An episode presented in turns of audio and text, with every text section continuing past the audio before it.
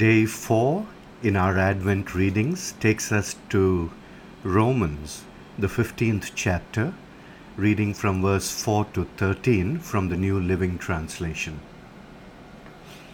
Such things were written in scriptures long ago to teach us, and the scriptures give us hope and encouragement as we wait patiently for God's promises to be fulfilled. May God, who gives this patience and encouragement, help you live in complete harmony with each other, as is fitting for followers of Christ Jesus. Then all of you can join together with one voice, giving praise and glory to God, the Father of our Lord Jesus Christ.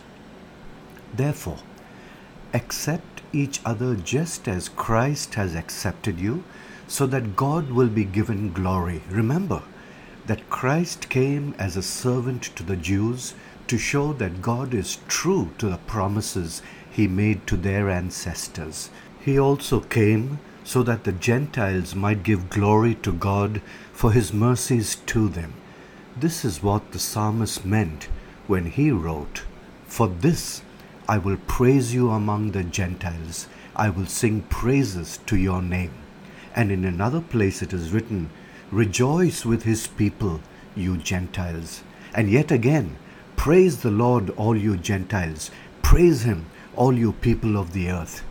And in another place, Isaiah said, The heir to David's throne will come, and he will rule over the Gentiles.